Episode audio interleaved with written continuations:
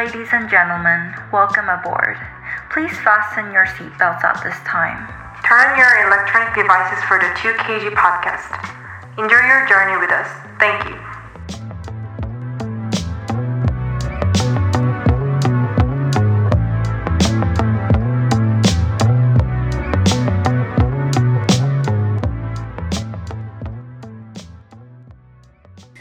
Hi, we are Hanbin. and Sion. As we are focusing on Asian hate crime for our podcast, we'll be broadening the topic into general racism. Moreover, this month is Asian American and Pacific Islander Heritage Month. Remembering important history and knowledge about AAPI's culture, there are a few ways to enjoy this month, like exploring AAPI history, try origami, make an Asian dish, or I think make make like a bubble tea called boba. Yeah. All right, and today we have a special guest to continue our topic. Um, Chaelon, do you mind introducing yourself to our listeners? Of course. So, hey everybody, uh, my name is Chaelon Simpson. I'm a junior from the United States, and I'm also a classmate with Sion. So that's awesome, uh, and it's so great to be on. And thank you guys for having me. Great. Thank you for that. And before we start, I would like to ask you the motivation or event that made you have interest in this topic, racism. Okay, great. Yeah, so I was pretty much always interested in politics as a kid. Um, Mhm. Growing up, I loved reading. I loved learning about just like the environment we lived in. Uh, that I was Yeah. always kind of like naturally drawn to that.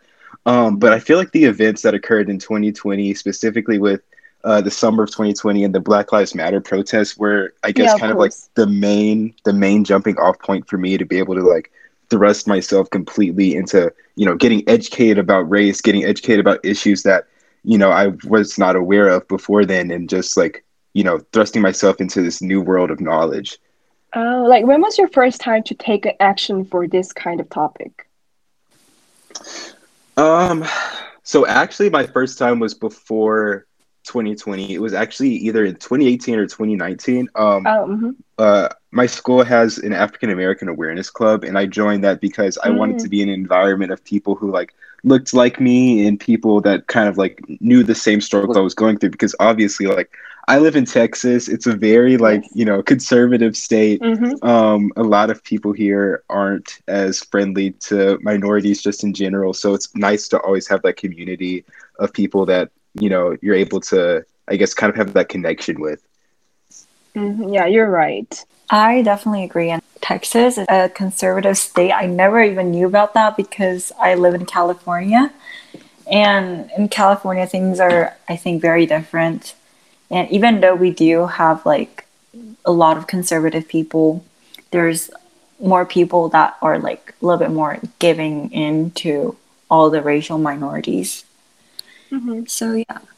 Um, and during the process of recruiting you into our podcast, um, I first heard like the NAACP. And do you mind telling us about what that is and any details about it? Of course, yeah. So the NAACP is an organization that I'm in, and it's uh, it actually stands for the National Association for the Advancement of Colored People, and its mission is to ensure the political, educational, social, and economic equality of all of rights of all persons, and to eliminate race-based discrimination. Um, and that's its broad mission. But just some examples of like, I guess uh, further like more tightening like impact that it had has on communities. Yeah. Um, basically, a lot of the work I do. Uh, for context, I'm in the um, the youth chapter of the NAACP, and we focus a lot on like getting young people to vote and helping out with midterm Oh. elections and running drives and things like that.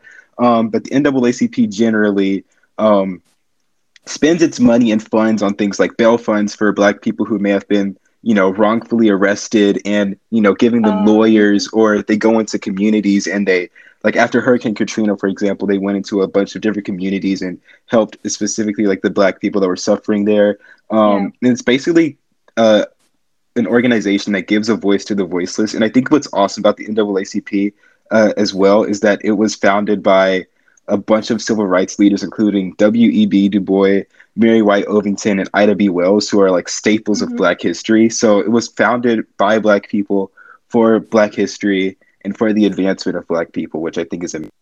Yeah, that is amazing. That is awesome. And what's the best experience by like from NAACP as a member? Um, I'd say the best experience that I've had personally is, gosh, there's so there's so many, but one that comes in mind particularly is um, we had a event in I'd had to believe it was like October of 2020 where we had to basically Uh-huh. uh, help help uh, we we're targeting minorities specifically. We went to minority communities and we had to help them, I guess, like get registered to vote. Um, Um, and I think that's awesome because you know there's a lot of um, and a lot of people aren't aware of this, but there's a lot of uh, gosh, I'm trying to find like the right word for this loopholes. I guess would be the right word for it that Yeah, prevent mhm.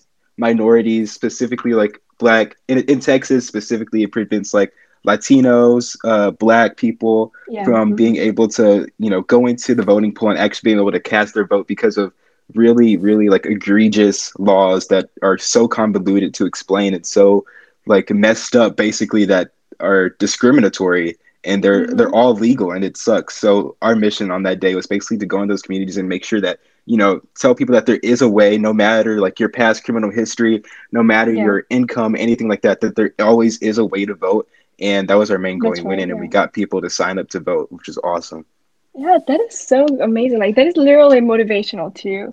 And you know, you gave speech to us in school, and I was literally inspired by your speech. And can you briefly Oh, explain what you. you covered?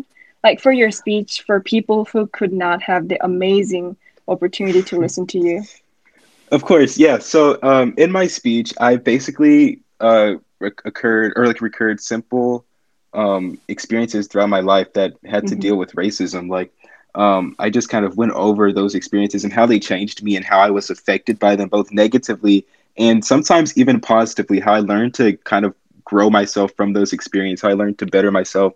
How I learned Yeah. to fight for myself and how I learned to you know kind of grow from those experiences and you know it's not it was not only based on like my own experiences of racism as well uh, but it was also based on the collective experiences of you know my Yeah. family of um, other black people who do not have the strength to tell their experiences because of trauma black people who aren't even alive to to tell their experiences of racism it's for it's for them as well which i think is like so important to tell the stories of people that don't have the power to tell the stories themselves Oh, yeah, you're right. Also, besides history, what do you think about the kind of like major reason that racism is kind of like number one thing issue? You right know? so uh i definitely think there is a linkage between like um geography and racism and also i guess kind of like mental a mental kind of uh linkage between there as well um Yeah. i would like to start off by saying that literally no one is born racist there's not a single person in the world that is You're born right. Mhm. a racist person or is born a bad person. Um, but what is wrong with it? I think a, a, a large like uh, portion of people that grew up to be racist, it's actually because of their you know models in life or the Yeah, mhm. environment that they grew up around. Um, an example of this, like let's say you have a white child who grows up playing with only white dolls. They see only white characters on TV. They they Mhm. grow up in an all white neighborhood. As soon as they see someone that's different than them, they're gonna assume in their mind they're gonna form that linkage that okay, that's unknown to me, and then that forms that kind of like uh, that I guess link I guess between like you know of superiority, and that's kind of like how racism is stemmed off and how people like are inadvertently becoming you know racist through like these these mental these mental connections that no one's even Mhm. like talking about. Um and you know i guess while we're on that topic of like representation as well uh we could connect this to i guess how you know minorities are seen on tv um today i was watching an interview um I'm not sure if you guys know who Sandra O is. She's from like Grey's Anatomy, uh, shows like that. I Oh, really I know love her. I know I her. love her. I love her so much. Um, and she was like talking about her experiences in the acting industry as an Asian woman. And she talked yeah. about how all of her life she had only seen racist depictions of Asian characters that, you know, were martial artists or they served primarily as background characters. And she Mhm, described yeah. in particular one experience with the casting director. Um, and that casting director labeled her incorrectly as Chinese when she is in fact a Korean woman.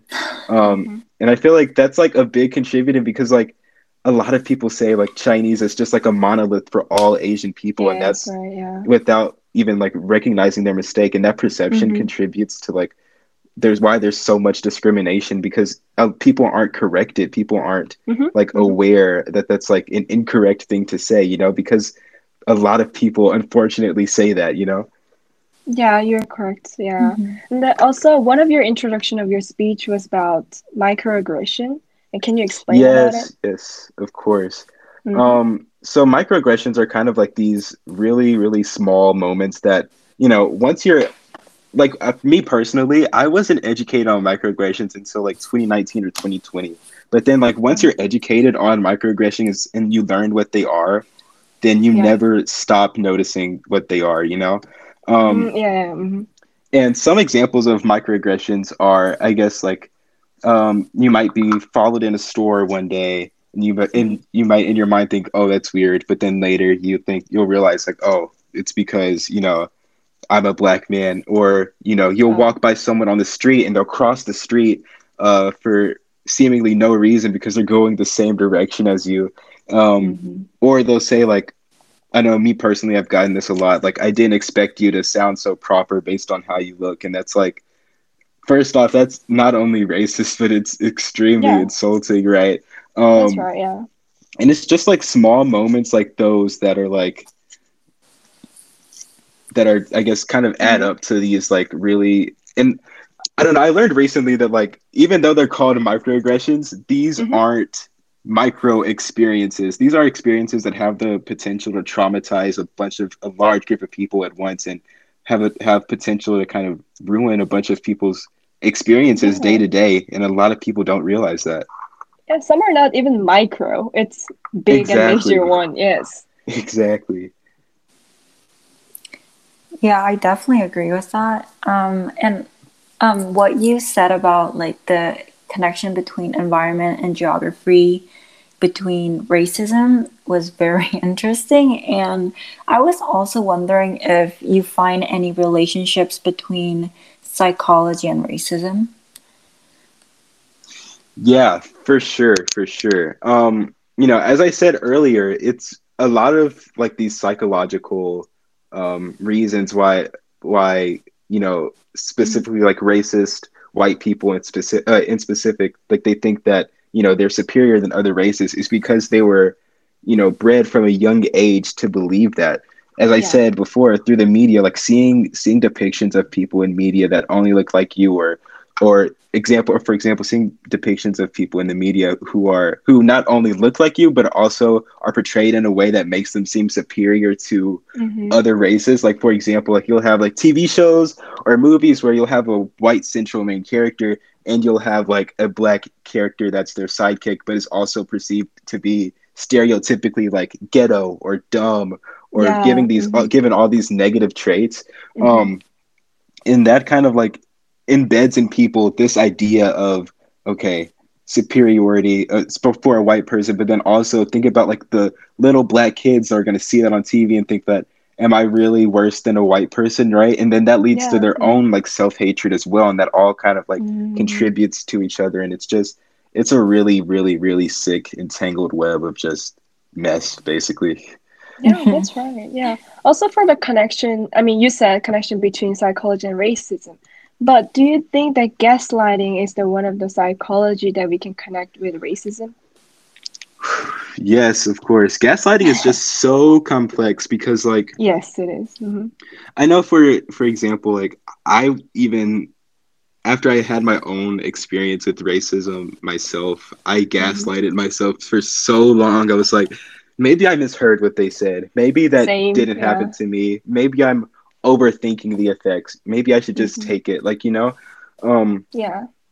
but then you have to we've been mentally programmed to just take it for so long for in just throughout history, right? We've been Yeah. mhm. uh, minorities have been always trained to be the bigger person in in situations where they are the oppressor, and you know, personally myself, I found that like if I fought back against any t- type of racism I was Mm-hmm. experiencing. If I became the aggressor in the situation, then I would be made the villain. And I kind of ended up, you know, gaslighting myself into thinking that like these Mhm, things mhm. didn't happen to me. These things weren't as big as they seemed to me. Maybe I was overthinking in order Yeah. to not fall into what people or what I guessed people would want me to become, which would be a villain Mhm. in a scenario in which I was not.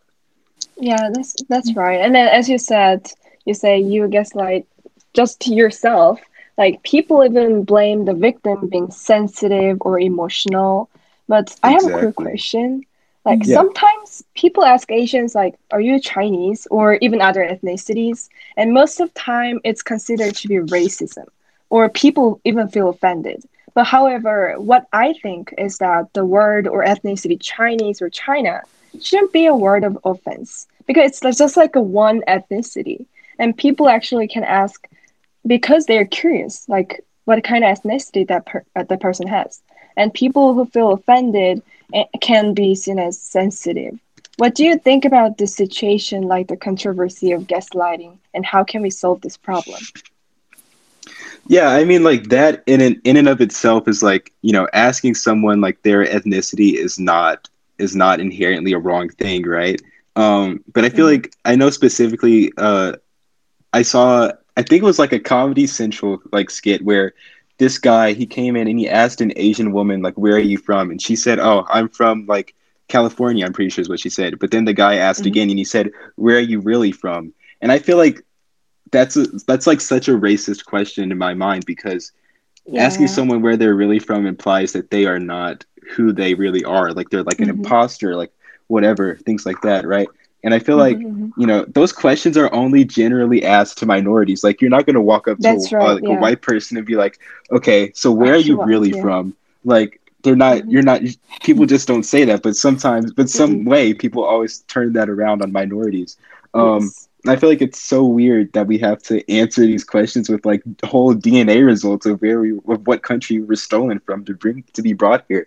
I think it's just like so weird. Um yeah but yeah, and I feel like as you said, this situation can be resolved by primarily education, you know. Mhm, Um, yeah mhm. A lot of these people, um, and I'm not gonna say every single racist person is like uneducated, because a lot of them are educated and they use their education in in ignorance to like sway the facts to to kind of like make only what they want to be true seem true, you know? Mhm. And that's just not how the world works. You're like genuinely uneducated people who all they have been taught was Yeah. that like, you know, they were they've basically been bred to believe, as I said earlier, that like Mhm. a normal part of everyday life. And I feel like those are the type of people that we need to go in and educate the most. And I feel like education, as I said before, is just like so vital, so important. Mhm, Um, and especially to young children as well, because, you know, I, I- there's a linkage between like language where, you know, children under the ages of six years old are able to uh, understand and comprehend different languages better than, Yeah, I don't know, someone our age, someone like 17, right? yeah and that Mhm. same applies that same concept applies to social concepts as well which is why Mhm. kids should be taught in young age in schools about you know racism about sexism about all these different interconnected uh, struggles you know so That's i think yeah. education is the main the main solution basically hmm Like lack of education needs to be solved even from like for younger people because they are the age that they are forming how they think and how they behave. So I know this is kind of personal, but if you can share your experiences, that will be nice. Like, have you witnessed or even experienced any racism, or what kind of situation of racism do you feel should be it should be like disappeared? Of course so uh, i guess i'd start off with racism that i had seen and then go on to Mhm. uh, racism i've experienced but you know i've started to see racism daily it's exhausting like it's Yeah. bad enough seeing black death or the death of any person of color on the news but after Mhm. becoming more aware of you know racism and making that like my entire goal be, after being part of like the NAACP and things like that that became a major a major point so to to point where I've like been seeing racism every day and I guess to the uh, extent that I've experienced racism um I guess I mean I'll just read exactly what I wrote on my on my speech just to give you guys like a quick excerpt. So, Yeah, mhm. uh, okay, cool. So this is from my speech, and it says. I was blessed to never have overt experiences of racism in my life during key moments of turning of age, besides offhanded offensive, offensiveness one would expect from a few video game lobbies. But as we know, there is no mute button in real life. And even more so, there is no stopping the impending experiences that every person of color must someday face. Mine just happened to be an accumulation of experiences that spurred profoundly from one individual. The first occurred when, at a friend's birthday party around a year and a half ago, while playing a game of hide and seek, as they hid behind me, they said something along the lines of, quote, no one will see me behind you because you're a N-word, end quote Oh. mm. that moment is one that is indescribable. It was almost like a blackout to me. Mhm. I would like to say that there are a million thoughts in my head, but there weren't. I would like to say that I retaliated, but I didn't. In fact, it felt like it didn't happen. And for some time after, I convinced myself that it didn't. Until it happened again. This time at a school dance where they commented on my outfit and said, quote, I looked like a slave, end quote. Sometime after, their partner that was at the dance with them came up and apologized on their behalf and comforted me. They said, quote, I, for one, think you look really cool, end quote, she said. In that moment, I felt something wash over for me. For a moment, a mutual understanding. Though that feeling last. What I realized is that by them dating that person, they were just as complicit. Then skip ahead a few months later, I'm faced with a similar situation in June of 2020 after someone posted an offensive post on Snapchat that promoted the killing of protesters. I disavowed that post on my own platform. Their friend then proceeded to sli- sli- slide up on my post saying that they were not racist because they were dating someone that was black. And then, of course, I retaliated. I said, that's not a usable excuse. Then they said, well, every school will have a racist person. I was basically shocked the entire conversation, not because the not only because the arguments the person was using only drew them deeper into a hole of intelligible bumbling, but also because I became aware in that moment that not everyone has to ponder their race every day. Sure, the person I was in conversation with may not have been racist, but does protecting someone and to a greater extent ignoring the problem make it any better? Um, one of my favorite quotes says, uh, quotes, if you are not racist, or rather thoughtless on race, then what else could you be? End quote. Mm. And it is attributed to Michaela Coel, who is one of my favorite people in history. She's a, a famous television producer. Um, she has her own history of scars and activism. Um, Mhm, mhm. read an excerpt from my speech that detailed my experiences. Yeah, I remember. Wow. Mhm. That's horrible. Like as my that's my reaction. That's super horrible. and I really agree that like it's such a small moment, but when you're the one that's going through it, it's just like a huge impact to you. And For yeah, it's just yeah, I'm very shocked at how ignorant these people are. um I know it's And- extreme ignorance. yeah, yes, it's very ignorant. It's just nothing more than that. It's just yeah. Um and just kind of going on top of that, um, did you go through any obstacles through your um journey with like your organization or any racism? Yeah, for sure. Um, after these events, I found myself, you know, as as I just as I talked about earlier, I found myself kind of gaslighting myself, and you know, like who would believe me if I told someone? Um, and I kind of threw myself into my work unhealthily by, I guess, like focusing so much and cutting out like all social interaction during that time. Um, and I had thought back to what I'd seen in history before, like you know, in the '60s specifically um, in the case of Ruby uh, Ruby Bridges, who was the first black woman, or was the first person of color in general to go to a desegregated school. There were signs while she was walking to school that said desegregation or race mixing or race mixing was immoral.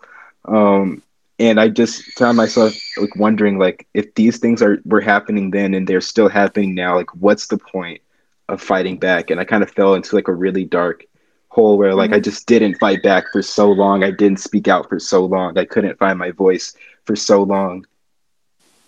Difficult. That's right, yeah. I mean, as you said about obstacles, what were some of your biggest achievements throughout your journey? Okay, yeah. So my first achievement is that uh, last week, or uh, I guess two weeks ago, I was elected the president of the NAACP Youth Council, which I think wow, is amazing uh-huh. a huge uh-huh. step. I know, um, and I don't know. I just feel like that's a huge step for me because I look up so I look uh, up so much to like the current president of that club, um, mm-hmm. who was like a really good friend of mine, um, mm-hmm. and I'm just so glad that I'm able to be placed in a position of power that allows me to make the change I want to see. Act like kind of all these like all these kind of potential changes lie on me, and I think I have so much potential to do a lot of change in the next few months or the next year. And I'm so excited about that. Um, and I'd have to say that's like my biggest achievement, but there's also a bunch of small victories as well. Yeah. Um, mm-hmm. Speaking out on platforms like Twitter, Instagram, actually getting people to, you know, hear me when I speak. Um, mm-hmm. I've been to different protests. Um, I'd say my favorite one would have to be like the Women's March in 2020. It was in January, like right before mm-hmm. lockdowns began. Um, then I also went to like an environmental uh, march in I think like September of 2019, and mm-hmm. I think getting in communities and actually being in a group of like-minded people is achievement one could have, and it's awesome. Yeah, that is awesome. Yeah, that is very like awesome too, and I actually feel honored to be like doing a sim- same podcast as like the past president of the youth council of the NAACP. so sorry. Um, that's very cool, and like I would never be able to achieve that, and I'm just so like fascinated how like you mm-hmm. went through all these achievements. That's right. Yeah. Um, and lastly, um, do you have any message that you want to convey to our audience? Of course. Uh, the first and most important message I have is to love each other and to treat each other yes. with kindness. And the second message I have is hate. I cannot stress this enough. Um, it is so, so easy to not be educated on race, but it is way, way, way more rewarding to be educated on race and to not only mm-hmm. fight for the liberation of your people, but to fight for the liberation of people all over the world. Um, and one of my favorite sayings from the NAACP says, We were placed here in this very moment to do something radical of our people. Mm-hmm. And I think that expounds to the liberation of all POC, really. We all have to fight for one another because all our struggles are interconnected, all our struggles are linked. And until all people of color are free, then no one is free. Yeah. Yes, I was very inspired by that right now. And I really agree that education is like the biggest key to ending racism. And like it the, I don't think it really matters in like education of like history or like the current situation, but I feel like the more educated we are, the more force we have to fight back on racism. Mm-hmm, that's right. For and sure. from this podcast, I even learned a lot, Chaelon. Thank you. And of course. Yeah. And when you say nobody's born to be racist, of course I totally agree. And education, as you said, it's so important. People all need to know, and that's the one key factor as have been said to solve this problem. And so thank you for joining us today, Chaelon. I mean, it's an honor to just be on. I'm so happy. This is amazing. Sion and Hanbin, like what you guys are doing is absolutely incredible. Thank you. Thank you so much. So, guys, this is the last episode we're going to cover about racism, and I hope to see you with a different topic. Yes, thank you guys for listening, and you were listening to our 2KG podcast.